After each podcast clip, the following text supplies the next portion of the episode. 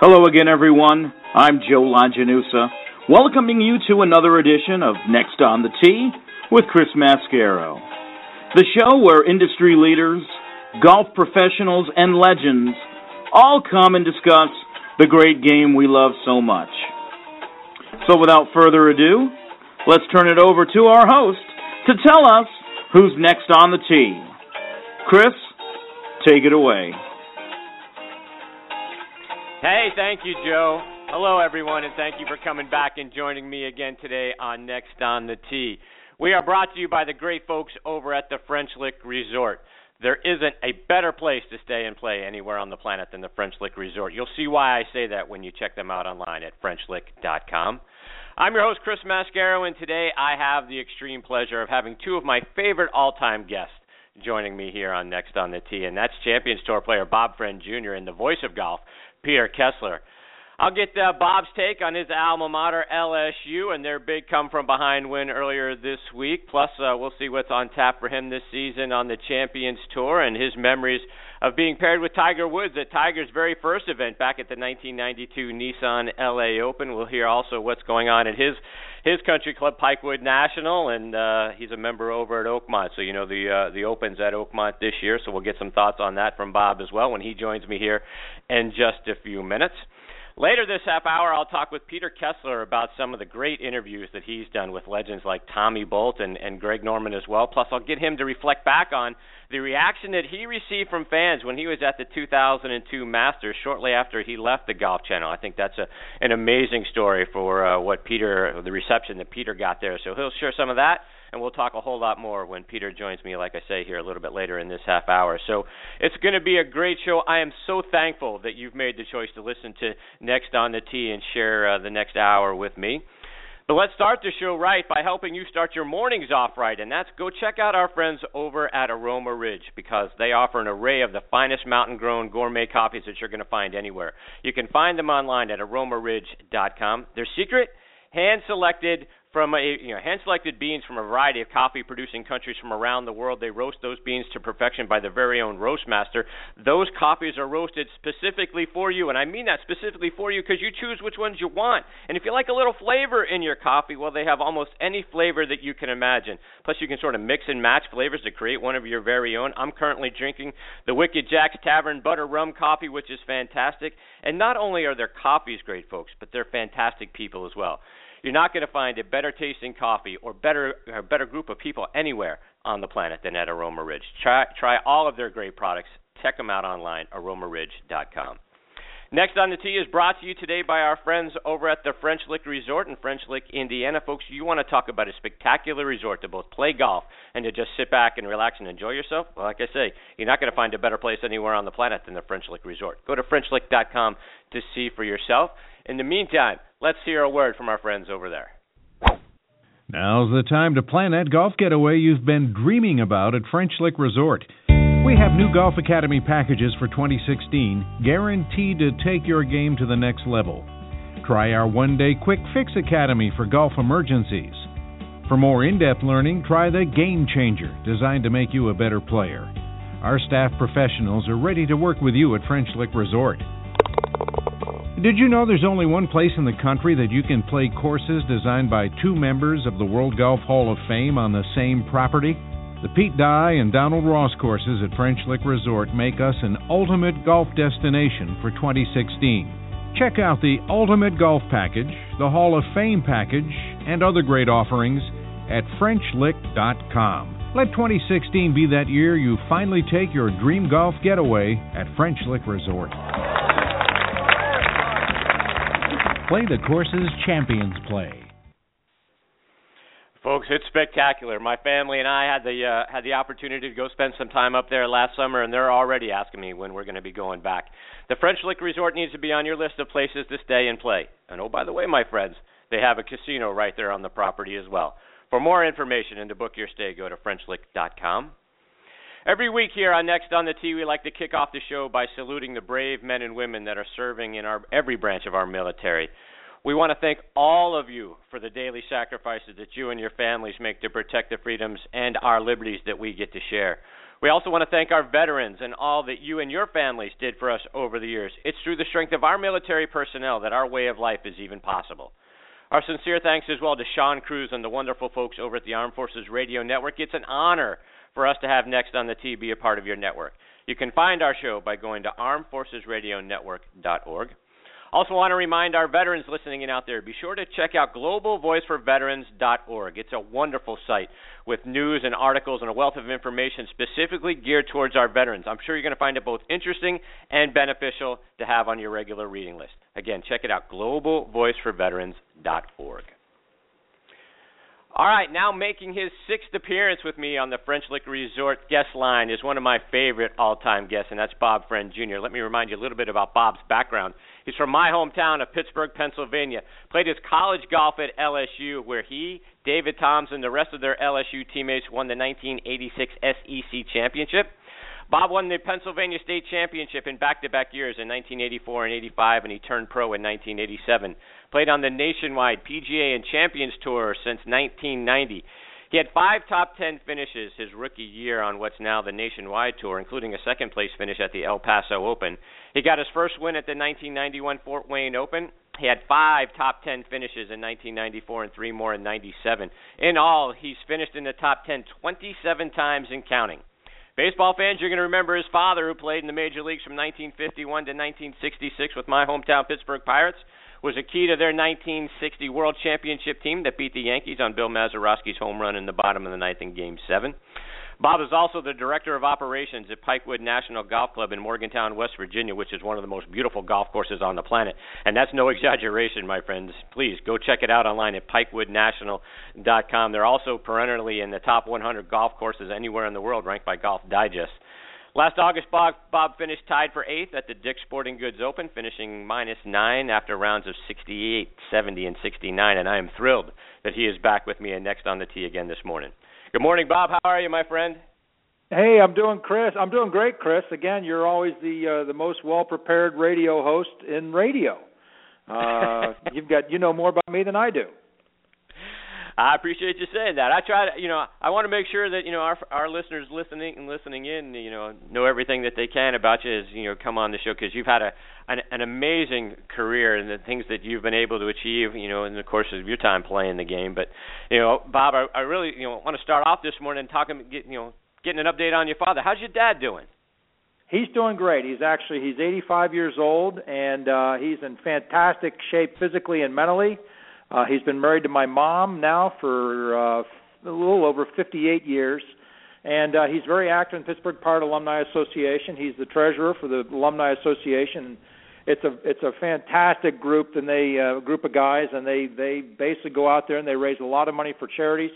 Their their Pittsburgh Alumni Golf Tournament uh, held every year in July at South Hills Country Club each year for the last 29 years has raised over a hundred thousand dollars just each each day uh, for wow. the last 29 years. They've raised a lot of money for charities on that on that one day event.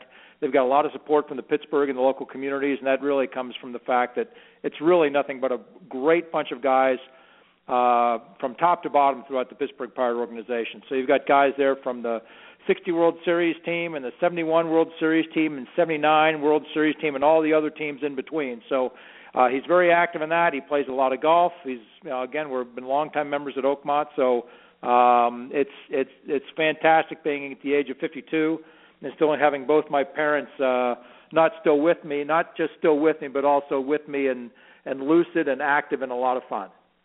Yeah, God bless him. And and Bob, speaking of speaking of '79, what I got what are your thoughts? Pirates bringing back the 1979, the gold shirts, the black pants, the pill top hats for their Sunday home games. It doesn't get any better than that. Yeah, absolutely. Look, the Pirates, just like a lot of teams in baseball, have had uh, you know they've got they've they've had the various uniforms going throughout the year. I think the White Sox were probably the ugliest uh, in history back in the mid '70s, late '70s. Uh, but the Pirates, you know, they've got a wonderful history. It's the third oldest team in the game of baseball, and uh, you know they've won five World Series championships, and you know they're always trying to do something from a marketing standpoint to kind of just change the look a little bit. So uh, again, that was uh, you know 37 years ago this year uh, that they won that World Series, and uh, it's kind of hard to believe it. They haven't won one since, but they've got a good product on the field now. uh, with McCutchen being the core of that team, and uh, hopefully they're going to they're going to contend again this year for playoff opportunities. Right. And Bob, before we get into you know your game and, and the upcoming season for you, I always like to kind of get your thoughts on your alma mater, LSU. Last week, your boys stormed back from a, a five-shot final round deficit to Arizona State and went on to win by amazing 19 strokes at the Prestige at, at PGA West. They were led by freshman uh, Jason uh, Ginsone, who fired a final round 64. Wanted to kind of get your thoughts on uh, on how your alma mater is doing. I thought they, you know, amazing to me, defending national champions, and boy, they sure didn't get much love in the early season rankings. Ranked 23rd currently, or 25, 25th before this past week. Well, they lost. They lost a couple of players from the core, but you've got, uh, you know, uh, Zach Wright, Brandon Pierce, and Eric Ricard. They are all, you know, returning from that national championship team, and they've really added some fantastic uh, freshmen. As you said, Nathan Johnson, who ended up shooting 64 the last round there. But their last their last round scores there at that tournament out there at PGA West were 67, 71, 67, 67, 64. So they actually threw out they actually threw out a 71 the last round, and just you said they just stormed through it.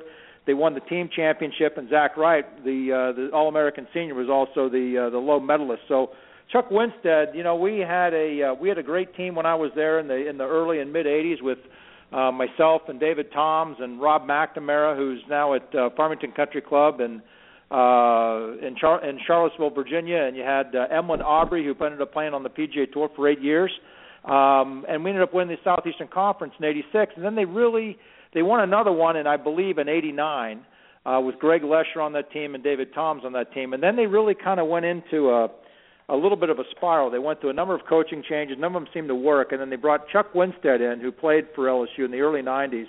And Chuck is a tremendous teacher.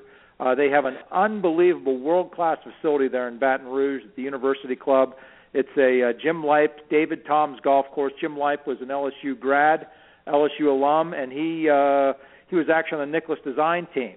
And so Jim Lipe, along with David Toms, have really beefed up that golf course. Plays at about 7,800 yards long, obviously at, at sea level, and uh, the facility, the range is you know 350, 375 yards long, and they've got a facility in the in the at the far end for the golf for the men's and the women's teams. And uh, it's just an absolute recruiting magnet. And what Chuck Winstead has done, along with the Tiger Athletic Foundation, have done unbelievable things for LSU. And they've put, you know, obviously the national championship this past year, and they're off to another great start this spring. So I look for some great things from this team. And again, Chuck is uh, my hats off to him. He brought in the number one Rolex Junior Player of the year from Shreveport this coming year, and so uh, again, they're they're just basically looks like the football team where they're just uh, they're just basically reloading. And Bob, before we take a, uh, a look forward to your season this year, I want to take a, a look back at some of the things that you've done in your career, going back all the way really to your first victory, which was you know on the then Ben Hogan tour, now the nationwide tour, the Fort Wayne Open, which was played at uh, Orchard Ridge Country Club, which was also the site of the very first LPGA event back in 1955. Take us through you know your range of emotions, Bob, as you were you know getting ready to win your first tournament and pulling off that victory. Well, it was uh, it was a it was a very interesting week. I had actually played the pro am with the um, uh, with the with the current uh, Notre Dame athletic director. I think his name was Dick Dick Rosenthal or Dick Rosenberg. It's been it's a while ago. So you know, 25 years. I'm 52. I've just had a senior moment. But he was the uh, he was the actual AD at Notre Dame, and on that uh, we played that pro am. At that time, there were three round tournaments.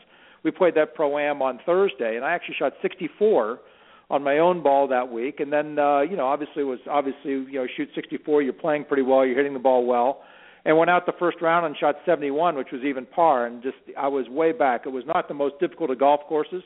Back in those days, a lot of the Ben Hogan Tour golf courses, they were nice golf courses, but I wouldn't say that they were championship golf courses in terms of the length. So you got to be really good with your wedges and drive the ball accurately. And then the next round, I shot 66 and kind of moved myself up a little bit into contention. And the last day, ended up shooting 64 again. So really, the four rounds, I shot 64, 71, 66, 64, and uh, I actually got into a playoff with Dennis Trixler from California and a gentleman by the name of Jerry Anderson uh, from Canada. Jerry was actually just inducted into the Canadian Golf Hall of Fame, I think, last week. But Jerry and myself and Dennis Trixler went into a four-hole playoff, and I won it on the fourth extra hole. Uh, I hit a, a, a wedge from about 90 yards, hit it in there about a foot and a half, and won the tournament. At that time, the the first place was twenty thousand dollars, and uh, you know you get the big paper check, and uh, you know at that time it was like the most money that I had ever won in my uh, early career there, and it really it, it what it did was it gave me the confidence that I could compete, and so later that fall I ended up uh, qualifying for the PGA Tour and got my PGA Tour card that December at the Grenelefe Resort, and um, it was a very easy Q school for me, and uh, just uh, I really breezed through it. I think I, I think I probably averaged about 15 greens hit each day, and I really didn't puddle that well. Wow! Ended up finishing tied for eight, tied for 18th there at Q school, and uh, you know I played my first full year on the PGA Tour the the following season. But that victory uh, in Fort Wayne meant an awful lot in terms of building confidence. As Jack Nicklaus says, winning breeds winning, and what the winning does, and what being in contention time and time again does, it basically it, it builds up your confidence and your strong belief in yourself. And uh, you know, there's many seminal moments in a in a player's career. I know that for me, what really got, made me convinced that I could compete uh, at the next level was in my my last year of amateur golf in 1986 I won the Northeast Amateur by eight shots. I won the Monroe Invitational match play tournament, which ended up having a lot of Walker Cuppers on it. And I also won the Mid Atlantic Amateur that year, and uh, you know played in my fourth consecutive U.S. Amateur. So that right there, that summer, kind of gave me the idea that I could compete at the next level. And then a number of years later, you sit out there and you you play, and you realize, man, these guys are really good. And uh, yeah. you go out there and you play and you compete. And the next, for me, again, the next threshold was again winning in 1991 on the on the Ben Hogan Tour at the time. And Bob, something you know folks may not know is you were paired with Tiger Woods at his very first PGA Tour event, the 1992 Nissan LA Open. You both shot an opening round 72, and then you beat him by four strokes in the second round. You shot 71, he shot 75. What was it like being paired paired with him at that event? Well, you know, it's one of those things where, again, my rookie year, uh, that was really, I think, uh, thinking back now, probably only my my my third tournament, second or third tournament of the year. The first, I never, the first one was Pebble Beach, um, but I got to LA and I was in the tournament, and uh, they did, hadn't reshuffled any numbers yet, so my number was very, very good, and so they reshuffled the numbers after the West Coast, and um, I had gotten to LA and uh, played my practice round on Monday and Tuesday. And then Tuesday afternoon around one o'clock, they come out with the tee times. And being a rookie on the PGA Tour, you're always going to be in that C group, which is the uh, the the back of the bus, so to speak. Where you always either, you know, they've got the A the A group uh, plays in the middle of the field. The B group which is the guys that have not won. They play at the at the front of the bus, and the the rookies they all play at the back of the bus. And you're always bringing in pins at the end of the day.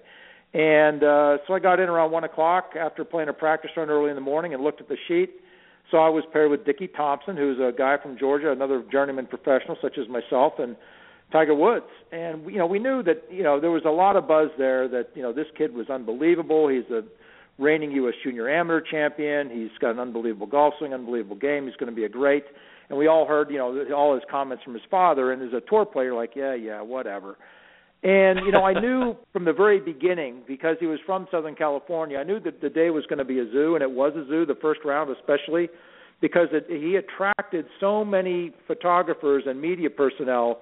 There's absolutely no golf IQ whatsoever, and they were standing willy nilly taking photographs while we were playing, and it was just it was it required an awful lot of patience that first day. And uh, but I can tell you, you know, after playing with him, what stuck out with me, he look, he was a skinny kid. He's about five ten, probably about 145 pounds at the time. So he hit the ball as far as I did. You know, he was long for you know a 16 year old kid hitting it out to the touring professionals. Uh, but what what really um, impressed me was his moxie, his confidence, his quiet confidence, and his self assuredness. Um, he did. He was wonderful to play with because he knew, you know, as a young kid, you never know what they're going to be doing. He knew exactly where to stand all the time. He never stepped in anybody's through line. He was extraordinarily polite, very quiet, as he always was when he when he competes, even to this day. But uh, you know, you you sat there and you got done playing. And at the time, you didn't think that it was something where you know I'm going to be an answer to a Trivial Pursuit question. Uh, at the time, you just thought, you know, here's a kid here's a kid that uh, you know is 16 years old, and he had the moxie, the confidence, and the self assuredness of what I would consider a four-time first-team senior, four-time first-team All-American senior in college. I mean, he was that mentally tough and mentally mature at the age of 16. And you know, a lot of people I got you know the microphone stuck in my face. You know, what do you think? What do you think? And I think you know, obviously, I thought you know, well, do you think he's going to have a great future? And and you, you know, you never know. There's we've all seen the so-called sure things throughout our careers. You know, the junior golfers that were you know number one in the world and this, that, and the other. And by the time they finish their second year in college, they you know they have lost interest in the game or they're burned out and you know, by the time they're done with college, they don't even get into professional golf. So, uh, but he was a very he was a very special kid, and obviously he's turned out to be a very very special player in the history of the game. Yeah, no, no doubt. And and Bob, let's stick let's stick in the decade of the '90s, and you and I were talking off air. 1999, you, you had the opportunity to play at the TPC Scottsdale. You're going to have an opportunity to go back out there. Just curious to get your thoughts on on what it's like to play at that you know at the stadium course, particularly when uh, during tournament time on 16. What's that What's that feel like when you walk in in there and now you're suddenly you know it's like you're in the middle of a baseball stadium or a football stadium trying to play a golf shot. It is. I tell you what. It's number one. It's a blast. Uh, Phoenix is a fantastic event. They get great support from the community this year. I think the numbers they had like 625,000 people out there for the week, which is unbelievable. And I know that when we were out there playing there, I know that they were north of 400, 450,000 spectators for the entire week. And uh, they get tremendous support. They donate a tremendous amount of money to their charities each and every year. It's a great, great event run by the Thunderbirds. Um, but when you get out there and you know you're you're playing and you know you're kind of building up to it, especially uh, at that time I was in that that so-called B category where I had you know I had you know kept my card and I was top 125 so I was going off early in the morning, you know, one of the first wave groups. Um, and you kind of you walk from the 15th green, which is a par five, and you walk through that tunnel. When you get out there, the whole gallery just kind of opens up in front of you, and the, the the stands are packed from you know eight o'clock in the morning on. And you get out there, and as soon as you come out there, you know they're they're there, and there might be chanting or whatever, and it's like, oh my gosh, and uh, you know it's very very loud. You've got the group on the green and then when, as soon as they leave the green, then the noise starts to build to a crescendo. You're with your caddy, getting your. You know, we've got 164 yards. I think it's an eight iron, this, that, and the other.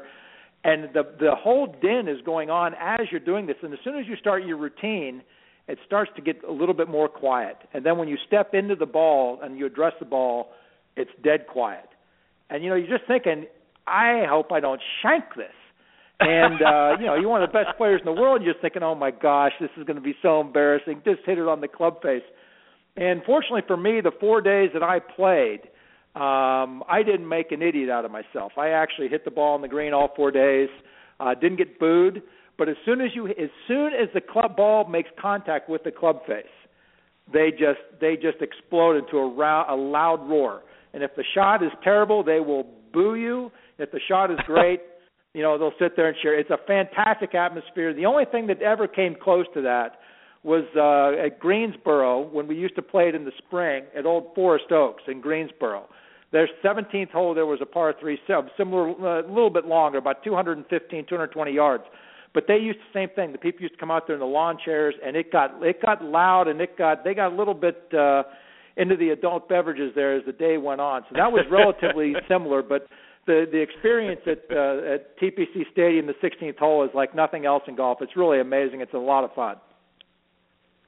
And Bob, last year you you played five events on the on the Champions Tour. Like I said in the intro, you tied for eighth at the at the Dick Sporting Goods Open in in late August. You had three great rounds, 68, 70, 69. You shot a final round 65 at the Toshiba Classic in November. What's how, you, you talked about confidence earlier, and now you're getting ready to launch into the 2016 season. How do you feel about the state of your game, and is that is that something you're building off of some momentum that you had towards the end of last season?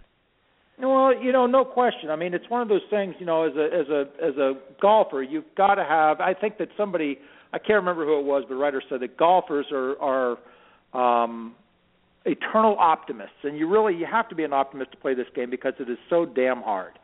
And so, you know, you sit there and you try to, as a, as a tour player, you don't try to get down on yourself. You try to be positive about everything. You try to think about how great you're putting. Uh, how great you're hitting it, this, that, and the other. You're looking for trends, and you try to be kind to yourself. You know, I always tell uh, students, I tell friends, I tell my children, all three of them play, that you have to talk to yourself like you're caddying for yourself. And so, you know, a lot of times you sit there and you hear these guys talking badly to themselves. It's like, well, if he was caddying for him, he'd be fired on the spot. So you always have to be positive. I mean, when I take a look at what I've accomplished last year, again, I'm very fortunate because I, again, as you said, I'm, I'm PGA professional here at Pikewood National Golf Club in Morgantown. The owner of the club is the last two years, and this this is my third year. Uh, has permitted me to go out and Monday qualify, and he supports that. And so when I go out and I qualify, should I qualify? I play for the week, and if I don't, then I come back and, and go to work just as all other PGA professionals across the country. Um, but with regard to what I did at the Dicks, you know, I got a sponsors exemption in there. And uh, Ed Stack, the CEO and chairman of Dick's Sporting Goods, is a fellow Oakmont member, and we both serve on the board together. Ed is actually the president of Oakmont Country Club. And uh, you know, he was very fortunate. Uh, very fortunately, he gave me a sponsor exemption last year. When you get an exemption, you know, the last thing you want to do is is go out there and, and have a poor performance. So it was very important to me that I went out there and that I played real well uh, at the Dicks. And the week before, I went and I worked with my teacher, Dr. Jim Suttie he was out in uh, Chicago at Conway Farms, and we kind of stumbled on a little, oh, I guess you could say a little swing key, which is in the golf swing. The sequence of events on the backswing is your hands, arms, shoulders, and hips, and the sequence on the downswing is just the opposite: hips, shoulders, arms, and hands. And so what we worked on in Chicago was the idea of getting that club swinging away from the golf ball before my shoulders ever started turning. And so for me, the swing key for me is out of the corner of my when that club starts to swing. I try to make sure that I can see the club head get past my right toe in my backswing before my shoulders ever start to rotate. So my shoulders are turning later in the backswing, which produces more coil and eliminates any lift in the backswing motion. And so we we kind of stumbled on that, and then I'm instant, instantaneously at Conway Farms started hitting the ball very very well and then I got to uh, I got to uh, you know Endicott up there. We used to play the BC Open. We played the Dick's Sporting Goods Open, and all through my practice rounds, you know, as a, as a sponsors exemption, you're doing all the pro ams and all the parties, which is great. And um, I just I kept continually hitting the ball well, and, and again got off to a good start, shooting 68 um, the first day, and then played played pretty good the second day, shooting 70, and then shot you know 69 the uh, the last day with I made a seven footer at number 17. and I made about a six footer, number 18, both to save pars. At the time, I knew that I needed a par of the last two holes to finish in the top 10. And the top 10 normally gets you into the week the following week on the Champions Tour and PGA Tour, but on the Champions Tour, they only take one top 10. And Peter Senior, who I was paired with the first day, uh, Peter Senior shot 65. He beat me by a shot, and he got that top 10 spot advancing. But at the time that I knew that I needed to make those putts, I did. And whenever you have to make a putt, as all your listeners know and as you know, Chris, whenever you get up to a putt and you know you absolutely have to make it, and then you make it, I don't know if there's really anything more gratifying in the game of golf than standing up there and knowing you got to make one mm-hmm. and you bury it. And uh, so you know, I did what I did there, and then uh, later in the year I played very well the last round at Toshiba uh, out there in Newport Beach and uh, you know, this year so far, um, I've played two qualifying opportunities. I missed both of them. I've been in, you know, been up in the Mid Atlantic where I haven't really been playing a whole lot of golf, but I played well.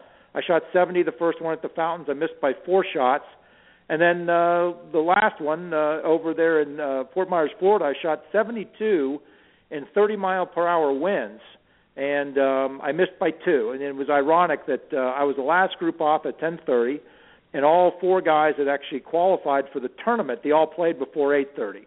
So they got about two hours where you didn't have any wind, and I had basically I played the entire trip uh, in 30 mile an hour winds. You know, you're hitting six irons from 130 yards out, which is normally a 175 yard club. So um, you know, it's, it's all part of the draw. And then, as I said, uh, as you alluded to, actually, I'm going to be headed out to Arizona here on the 6th, and the next qualifier is March 14th and uh, that's at Oro Valley down there in Tucson. And I'm looking forward to getting it done and getting in a tournament here soon.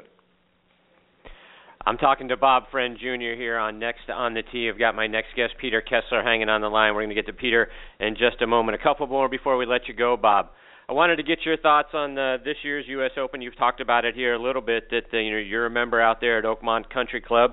So you know We've uh, we've had Eric Johnson, a good friend of yours, who's the director of golf out there on the show a number of times, and uh, Eric likes to talk about how it's it's no joke that they actually slow the greens down for the U.S. Open from member play. Give me your thoughts on uh, what we can expect to see this year out at Oakmont.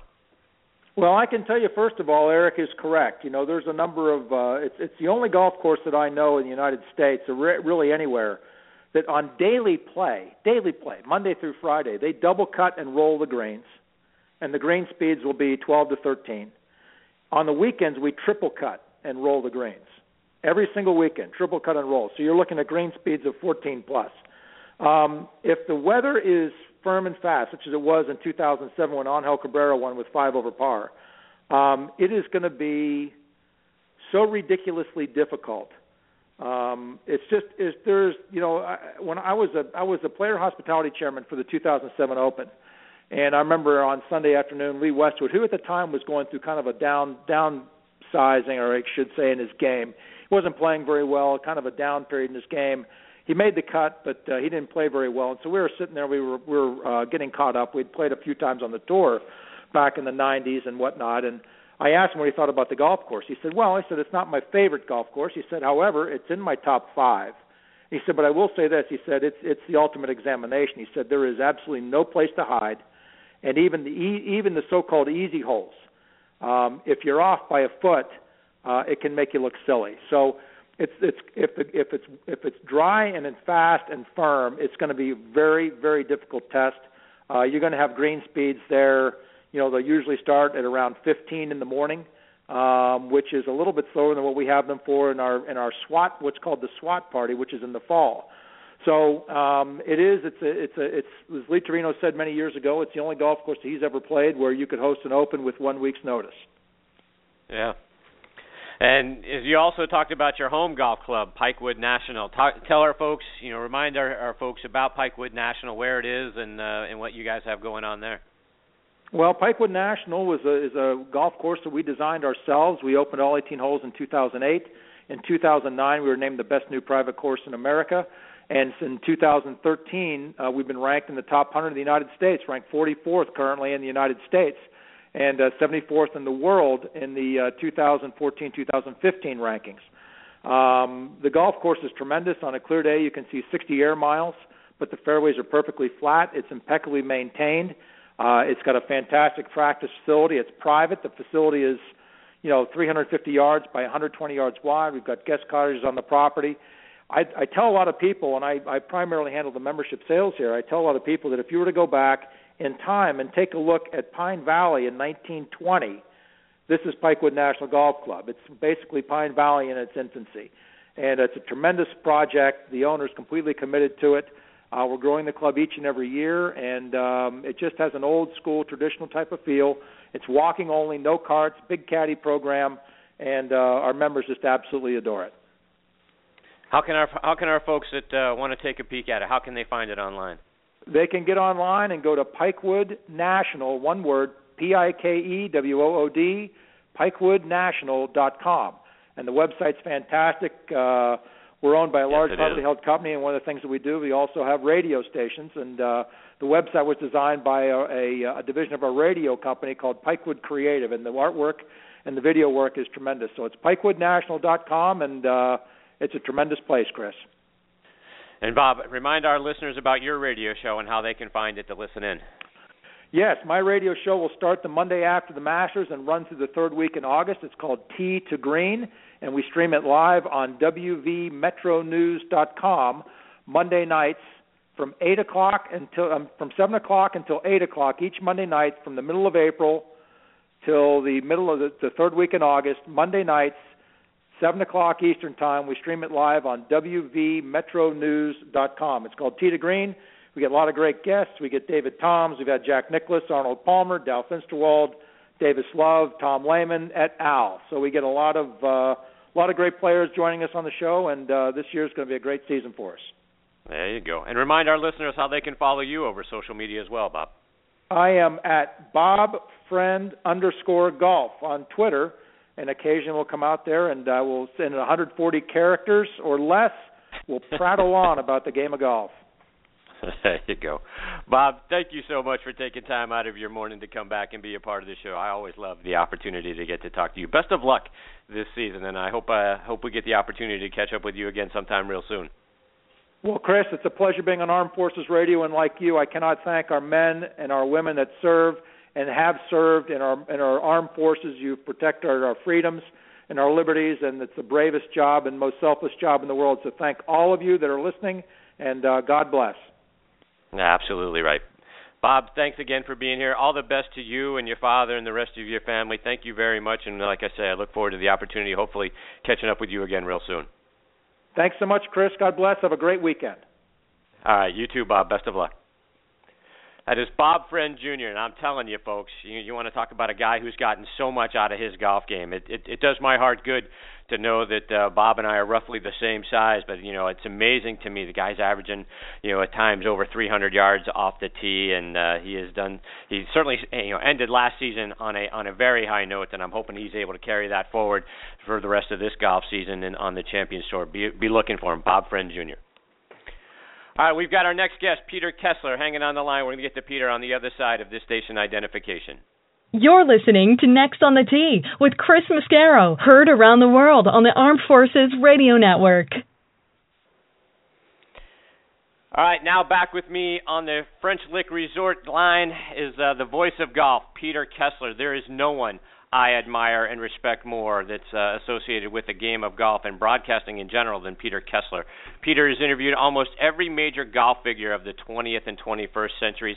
In the early to mid 90s, he was the voice of HBO Sports. He moved on to become the primary broadcasting talent when the Golf Channel launched back in January of 1995 hosted his own show on SiriusXM's PGA channel. You can stream or download many of the outstanding interviews that Peter did with the legends of the game of golf by checking it out on uh, iTunes, The Peter Kessler Show. If you also love the game of baseball and you're a big fan of the HBO documentary When It Was a Game like I am, the magical voice that you hear uh, narrating that show is Peter Kessler's. And when I say this, folks, I mean it absolutely sincerely. When you talk about the great interviewers or the great show hosts of all time, no one has ever done it better than Peter Kessler. Good morning, Peter. How are you, my friend? Uh, it's great to be with you. It's really it was really nice hearing Bob's story. It's funny how many guys like that who you don't hear about regularly are able to make their life work both working at home and getting their hands in on the tour money from time to time and how good you have to play just to be able to make a few bucks. That was an inspiring story. Ah, thank you for saying that. And Peter, I want to start off our time this morning really just you know focused on the you know the broadcast media and radio. I read an article that, Mag, that Golf Magazine did on you a while back, and in it you were quoted as saying, "I did about 1,300 live shows on the Golf Channel and 1,700 on Sirius XM. It took me about 13 seconds to make friends with being on television. It took me about 1,300 shows to figure out radio. Why? Why was it difficult for you to figure out radio?" I think it's because you're essentially alone. You know, when you do television, you've got a, a guest with you, you've got people running the cameras, you've got a makeup person, you've got people who are relying on you, and it it builds up the pressure, and it's a nice kind of a pressure for the right sort of temperament. And I used to really like that pressure, and I used to like having somebody sitting next to me and look into somebody else's eyes and not have to wonder about their body language like you do when you do radio. And I remember that the first time that I did a show at the Golf Channel, which was January 17th of 95, it was interviewing Arnold Palmer and it was the first show of the Golf Channel and the lights came on and I introduced myself and I started to introduce Arnold and I hadn't even gotten to finish saying his name yet and I realized that I was going to be completely comfortable just just in those few seconds. And it turned out that I was completely comfortable and that stayed with me for as long as I did television.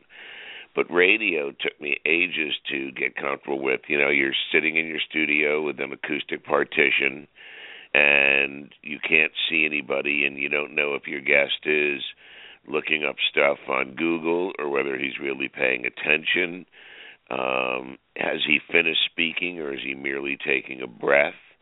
Is he enjoying the interview because I can't see his face so I can't really tell for sure? So there's there's so many question marks when you do radio and you're having to, you know, just for example, if you and I talked on the phone every day, at one point we would speak at the same time, and it's really important in radio to not step on the other person. So, you as the host, and you know this as well or better than I do, you're waiting to make sure the guest is finished as opposed to taking a breath and going on. You've got to listen very, very hard. We're on television. You can just look at the person and listen less hard because you can see body language and facial expressions and tone of voice and put it all together. Radio, you're working harder. So, yeah, I found it a, a very difficult transition, and I have a lot of respect for guys like you who make it sound so comfortable and easy. No, I appreciate you saying that. And, and Peter, through the course of the you know thousands of interviews you've done, everyone, anyone ever throw you a curveball that really caught you off guard? Uh, not really. I mean, I tried to know the answer to all the questions before I asked the questions, so that you're never surprised and never get taken somewhere where you're not prepared to be taken. So I tried to really have a good feel for what the guest was going to say and how long he or she was going to take to say it so that I could build a one hour show and get in all my questions and still get in all the answers and not have to get rid of some of my questions or add questions as the show went on to really try to get the timing of it as perfect as could perfect be.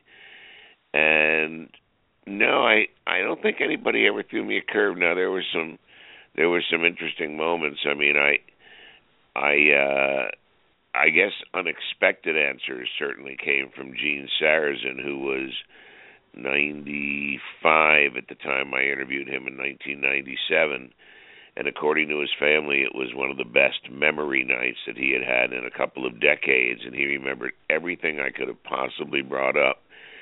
And he told me a story that I didn't know that in the 1920s, when he lived 40 miles north of New York City and would take the train into town, that there was one stop at Pelham where if he arrived at the right time, the Ziegfeld Follies showgirls were getting on the train to, to go into New York for their daily rehearsal and show. And he said there was this blonde that he used to flirt with on the train tracks, but she wouldn't give him a tumble, as he put it. And he said 60 years went by 1985. He's at uh, a golf tournament in California. Someone comes up to him and says, A woman wants to see you. And he says, What would a woman want with an old man like me? And he goes over, and a blonde woman says, Do you remember me? And he said, I looked her over, and I didn't remember her. And she said, Well, I'm the blonde you used to flirt with on the train tracks in 1925. And she said, I'd just like to introduce myself. My name is Mrs. Bob Hope. and he wow. did that for an he did that for an hour. At the end of the show, it was funny. It was one of the two or three shows that we actually taped. This one was north of Atlanta at Chateau Elan, uh, a resort and golf course that he had a relationship with. And normally for a show, over the course of a week prior to a show, I would probably have five or six pages of legal pad with notes on it, and I would cull it down to a single sheet by showtime and just stick it in my pocket and refer to it at a break if I needed to. Well, for some reason, I had the entire Sarazen show with me up there, and so it was like five pages of notes. And we were had we were in the last commercial break, and I pulled out my notes to see if there was anything I'd forgotten or anything I wanted to do that I still had time for and then the cameraman says, You've got 10 seconds, Peter. And I couldn't get the papers back in my pocket. They wouldn't go in. I'm pushing and I'm pushing and I'm crushing it and it won't go in. And Sarazen starts to laugh. And finally, I took the whole thing and wadded it into a ball and threw it over the top of the camera.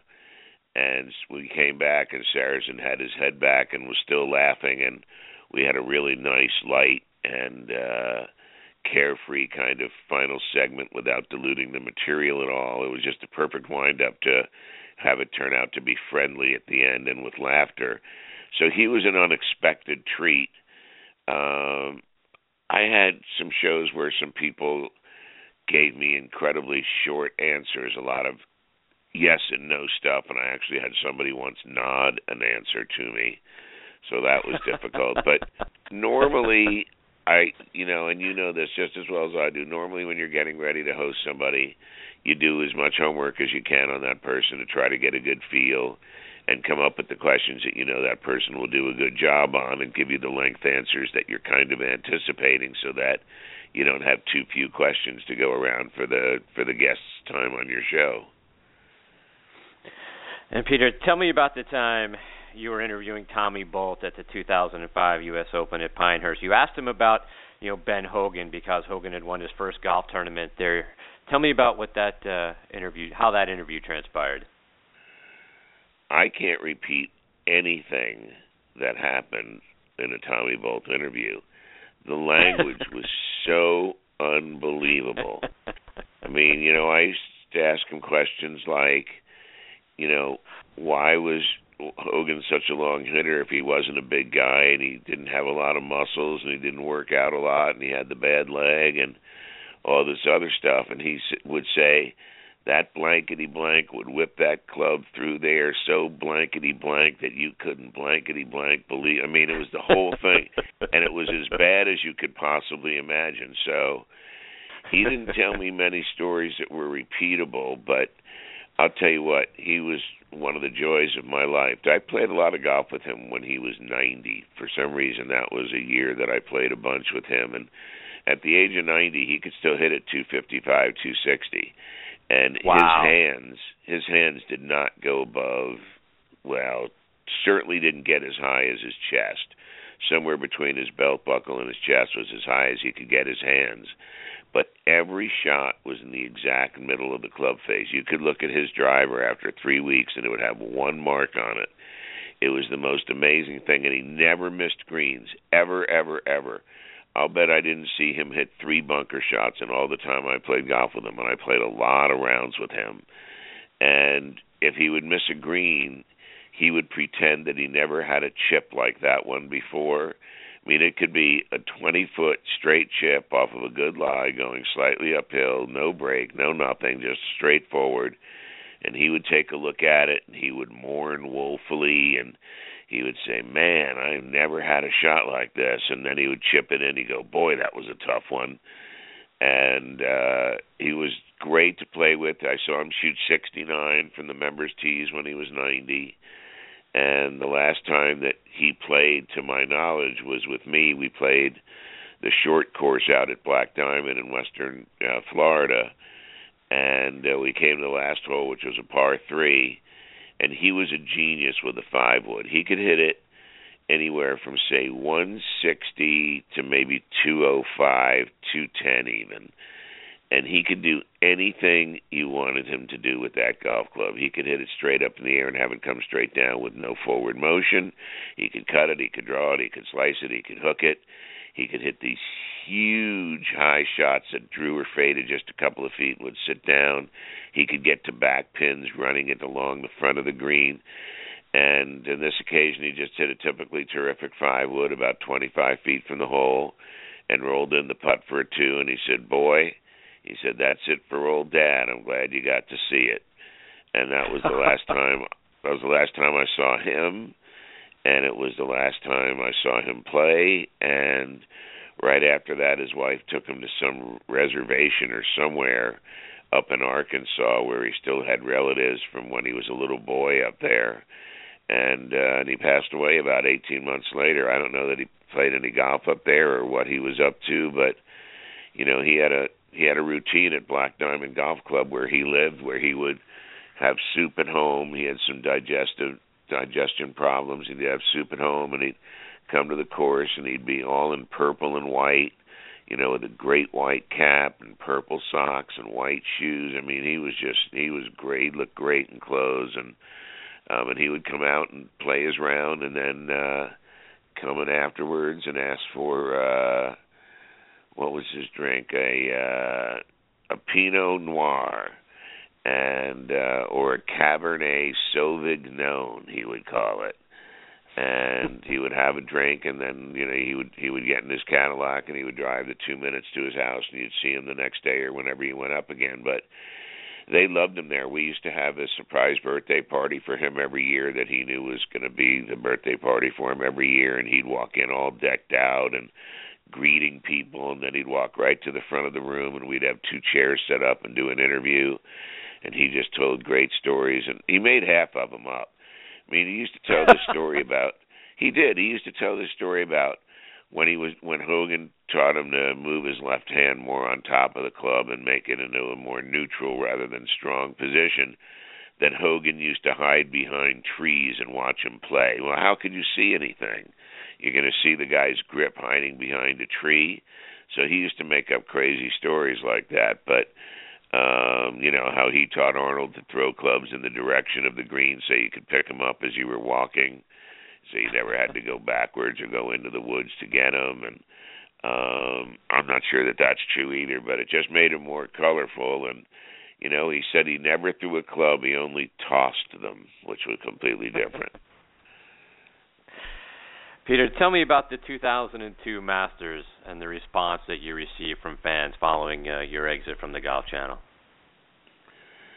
Uh, well, that was really nice. Um, actually the 2002 Masters was uh just a couple of weeks after Bobby Jones's 100th birthday, which fell on March 17th of uh, 2002, and I got invited to host his centennial birthday celebration on his birthday a couple of weeks before the Masters, and so they asked me what my fee was, and before I could get out a word, they said, you know, we could always have you play uh.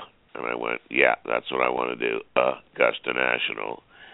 And so I played the big course and the little course on March sixteenth of two thousand and two and it was an incredible experience. It's really hard. I don't know how the members play it. It's a really hard golf course. Those greens are insane. They have little tongues and little plateaus and things that are almost coffin shaped where you have to leave your ball on top of the coffin or else it's going to fall off and run forever. I mean, really, really difficult greens. I mean, they look really difficult on TV, but they're more difficult in person. The the break is unbelievable. If your ball's in the wrong place on the green, and usually their ball is on the right place on the green, you just have an impossible, impossible putt with too much break and too much slope you know, and just too much for anybody to be able to get a, a sensible stroke on.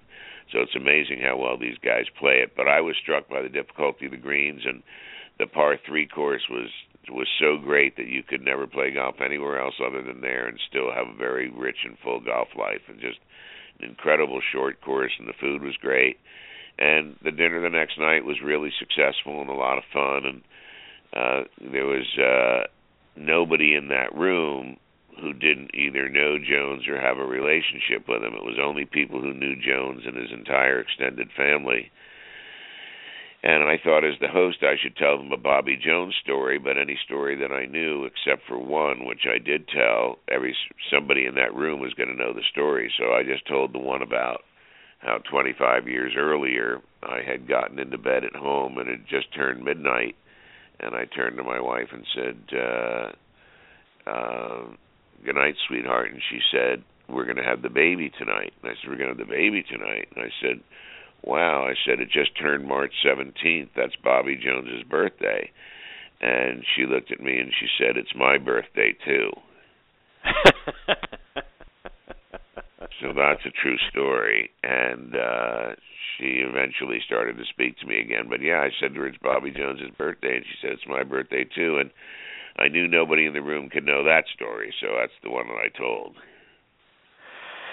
And you know, it's it's interesting to me because as I was, I asked you why, you know, what what the reception you got from the fans is because, um, like I say, it was not that long after you know you left the Golf Channel, and um, they really embraced you there. And and I, I read in in the article again on in uh, in Golf uh, Golf Magazine that um, it it made you cry because of the appreciation that they showed to you. Do you remember that?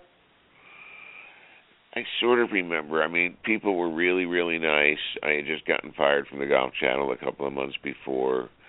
I thought unfairly at the time. I still think unfairly now.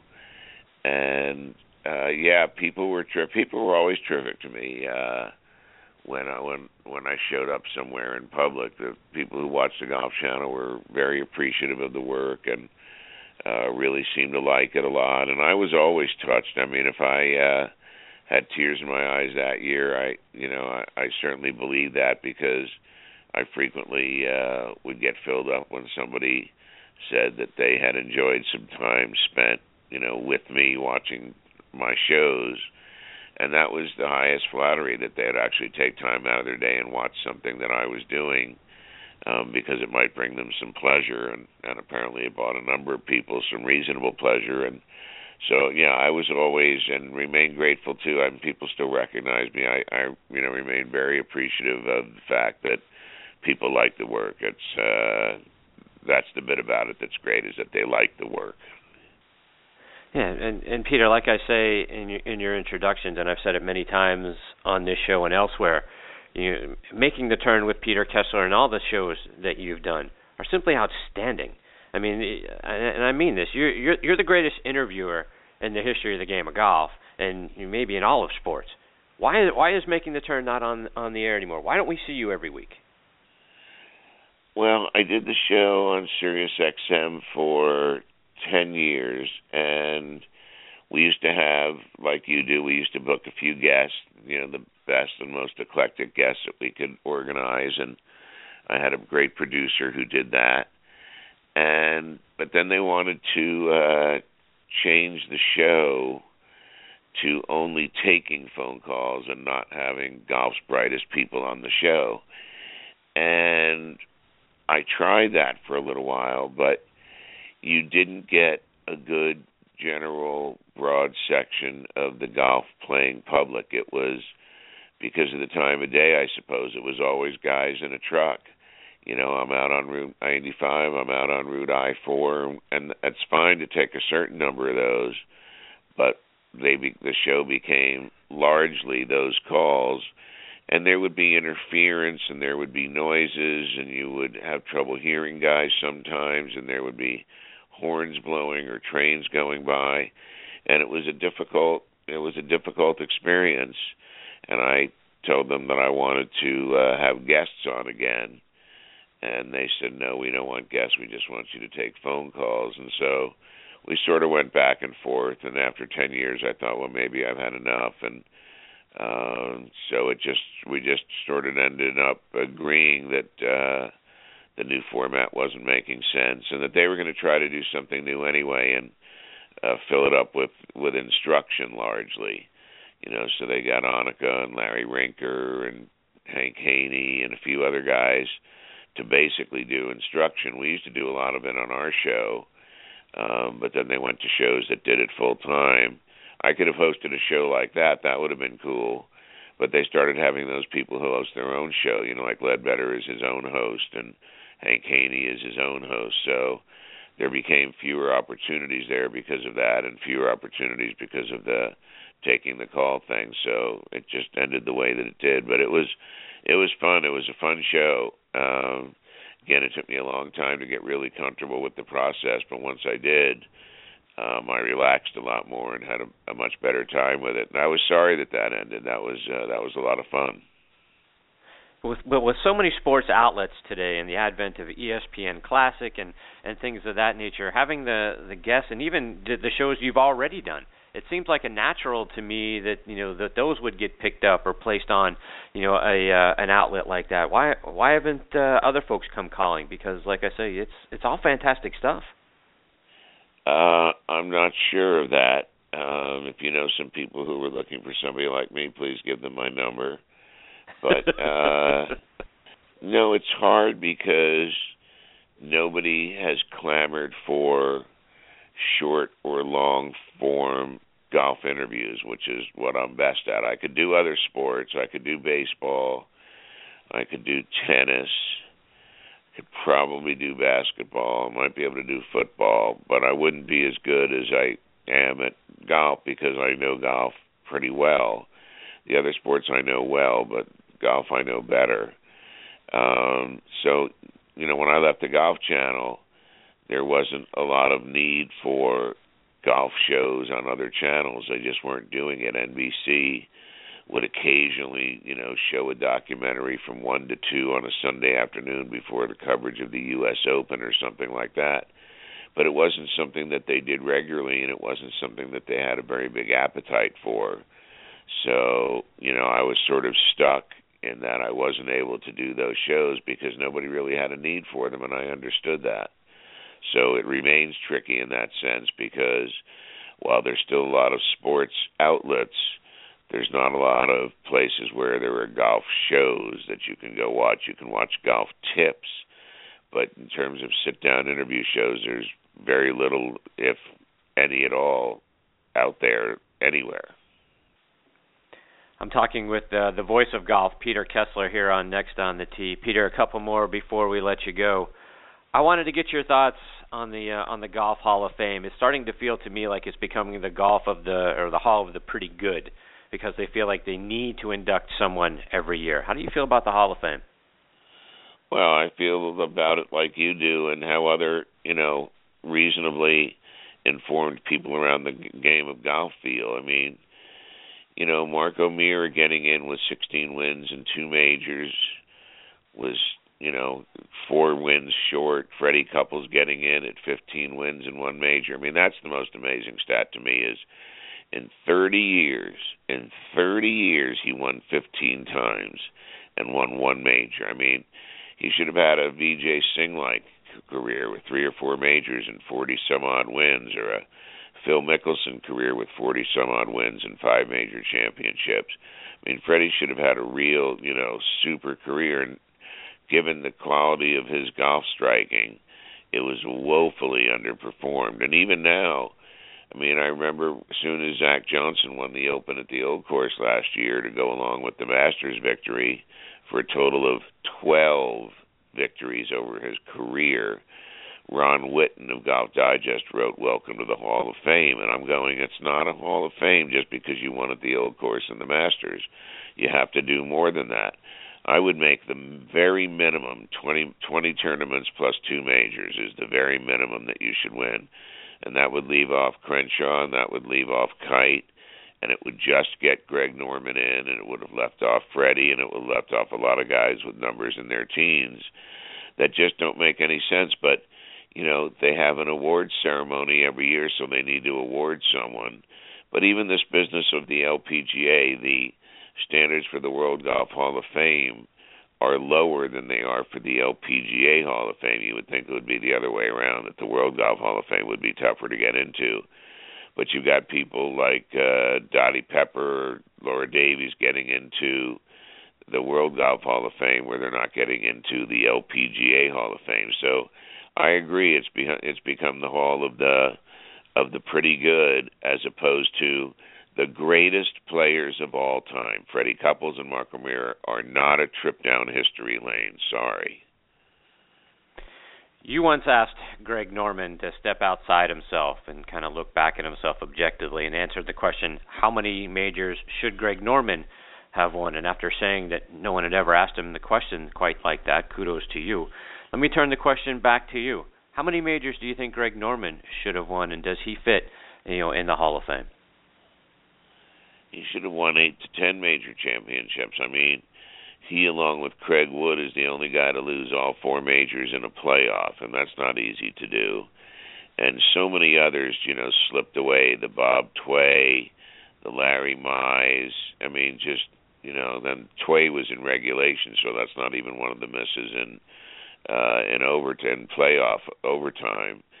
Yeah, I mean he, it's the same answer he gave me. He said eight to ten, and I agree with him. Eight to ten would have been the right number. I mean he was the longest, straightest driver of a golf ball on tour for 15, 17 years. Everybody acknowledged it, and he was a great putter from 15 feet, which is roughly the distance that guys are trying to hit their shots with irons from the fairway if they can get you know, within 15 to 25 feet on an average shot with anything other than a pitching club, they consider that a good shot, and that was a distance like Jordan Spieth today puts from that distance that Greg was exceptionally good at. So if you drive it that long and straight and you putt that good, you know you should be winning a lot, a lot more tournaments than you did. I mean, he won, you know, 20 in the United States, and you know, and he only won two majors, which is really hard to believe. And I made 20 and two the minimum that you get in the World Golf Hall of Fame. So I would say yes, he gets in the World Golf Hall of Fame, but at the lowest possible rung on the ladder, and uh, is somebody who got less out of his game perhaps than any other terrific player. You can't put him in the great category. You can put him in the very good category because he lost too many tournaments. He gave away too many tournaments. He didn't close enough tournaments. He didn't win enough majors. Here's another guy should have had 45 or 50 wins and 5 to 10 major championships. No problem. No problem at all, but he didn't. One more before I let you go, Peter. I'm just curious. You, you, like I say, you've done so many interviews. Most fun you ever had doing an interview? Uh, well, that Sarazen interview was was a lot of fun. I mean, anything with Arnold was a lot of fun. Uh, anything with Gary Player and Arnold at the same time was a lot of fun, and Gary would always accuse Arnold of being somewhere in the world where the two of them were playing an exhibition, and that Arnold would pass gas while he was getting ready to hit a putt, and that Gary would Gary would call him on it, and a member of the gallery said, "I saw you do it," and uh, Arnold used to get very upset about that particular story that happened in Japan. And Gary Player said, "Birds do it, bees do it, human beings do it," and you could see Arnold's face getting completely red because he'd heard Gary tell that story before and he knew exactly where he was going and he wasn't happy about it. So those were always fun interviews. Gary Player was a great interview. He would he would kick balls, he would pump his knees, he would lift things up and look like he was exercising. I mean, he was always a great deal of fun. I enjoyed, you know, all of them really. I, I was pretty lucky. I I was able to get guys to relax who weren't otherwise going to relax. I was able to get good stuff out of good people. I was able to get great stuff out of great people. So um, most of them went pretty much according to what I expected. Byron Nelson was a great interview. Remembered everything that always happened happened to him. Johnny Bulla, who used to hang out with Sam Snead at the beginning of their time on tour in the 1930s, was a great interview. He used to fly Bobby Jones around during World War II and would talk about the Bobby Jones that really was, not just a American Idol. Um, so yeah, so that was uh, that was great fun and every once in a while I still get to do a print interview for somebody and uh they're still great to do so I'm envious of your uh of your ability to be able to do this a few times a week and get people on the phone and talk to them about what they were good at or what they think about things. I appreciate you saying that. Peter, before we let you go, for for golf fans like me, there isn't a better way to spend a Saturday morning than getting to listen to you share your stories and your insights and the experiences that you had. I, I can't thank you enough for continuing to do it and be a part of the show. remind our listeners how they can find your shows and the, and the interviews that you've done. Uh, you can go on iTunes. There's the Peter Kessler Show, which is the audio of a number of shows that I've done over the years. I haven't written anything for a while, so and I do tweet at Peter Kessler uh, when I find something you know that I think is really interesting to say. So a lot of tweeting going on there that's that's missable. Um, so yeah, so that's where I can be found right at this moment. And I'm working on a couple of things. There's a couple of potential shows that I might do for an all online sports network uh, that I'm in talks with. Hopefully Monday things will progress further, and I'll keep you posted if that works out. Um, yes. And they can, of course, hear me on your show.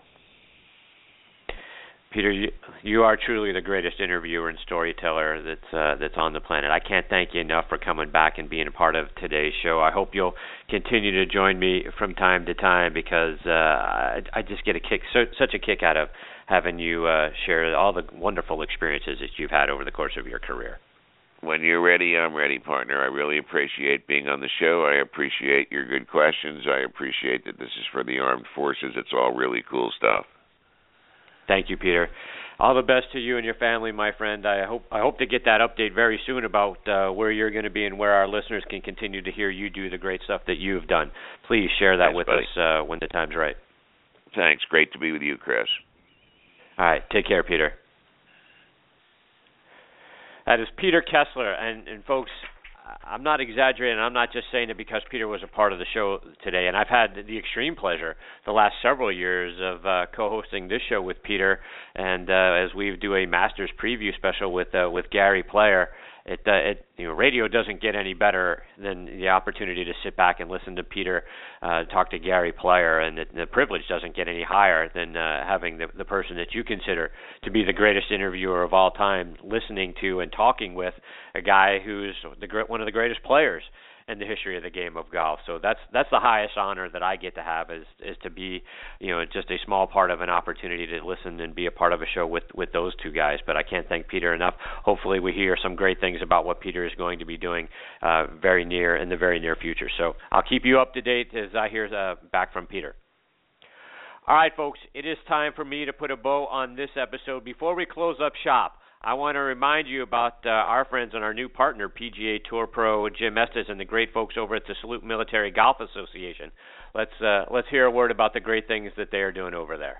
The Salute Military Golf Association was created to provide rehabilitative golf experiences to the brave men and women who have been wounded while serving our country. Hi, I'm Jim Estes, PGA Golf Pro and co-founder of the Salute Military Golf Association. With my adaptive golf program, we've successfully helped thousands of soldiers in their recovery, both mentally and physically. The SMGA has been providing family-inclusive golf experiences across the country since 2007. To date, the SMGA has equipped more than a thousand warriors with properly fitted golf clubs and has extended its clinic series to more than eight chapter and affiliate locations across the U.S. If you are a wounded veteran interested in participating, or if you'd like to learn more about the Salute Military Golf Association and find a chapter closest to you, visit our website at smga.org. We've seen firsthand how impactful golf can be in aiding one's recovery. The Salute Military Golf Association, empowering wounded veterans one fairway at a time. Visit smga.org.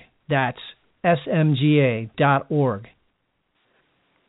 Yeah, they're doing some amazing things there at the uh, Salute Military Golf Association. To find out more information and how you can get involved, check out smga.org. All right, everybody. My sincere thanks again to Bob Friend Jr. and Peter Kessler for joining me today and making today's show so much fun for me to be a part of. I hope you enjoyed it as well. Please check out our sister show, Thursday Night Tailgate, with me and my co-host Bob Lazari and our announcer Joe LaGenusa. That show airs live every Thursday night from 8 to 10 p.m. Eastern Time. You can hear it on Blog Talk Radio, the Armed Forces Radio Network, plus great places like iHeartRadio, Spreaker, TuneIn, Stitcher, SoundCloud, uh, Player.fm. We're all over the net. That show we uh, talk to legends uh, from around the NFL and the CFL every single week. We typically have five to seven current or former NFL or CFL players join us. Please also check out both shows on Facebook. Give us a like. That's important to us as well. You can find this show NextontheTee.net and ThursdayNightTailgate.com. Check out our own sites there. You can stream or download any of our archive episodes for free, folks. Plus, keep up to date with who some of our future guests are going to be. I can't thank you enough for choosing to listen to Next on the Tee again today. I really appreciate it. We appreciate you guys the very most, along with our brave military men and women serving across the world. Thank you for what you do. Until next week, hit them straight, my friends.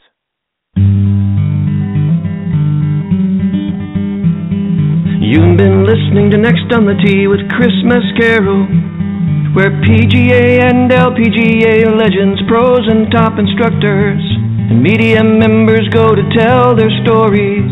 Join us the same time every Saturday to hear more stories about the game we love from the people who love sharing those stories with you. It's all about the great game of golf. It's all about the great game of golf.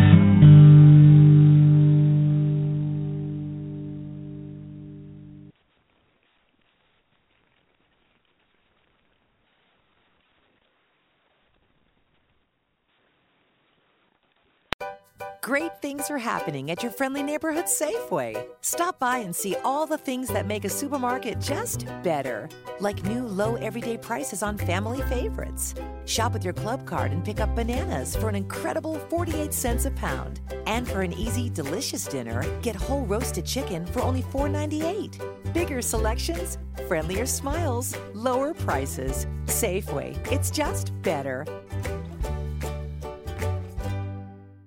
Adding the choice of a crispy chicken BLT to Wendy's 4 for 4 is the biggest thing since rappers trying to sing. I got me yacht and I sound like a robot. But do you like the sound of this? Wendy's 4 for 4 now comes with a choice of a junior bacon cheeseburger or a crispy chicken BLT. From Detroit to Macon, I keep it crisp like bacon. Both are topped with crispy applewood smoked bacon and come with four nuggets, fries, and a Coke for just 4 bucks. Oh, yeah. At participating Wendy's for a limited time, meal includes small fries and a drink, not valid in Alaska and Hawaii.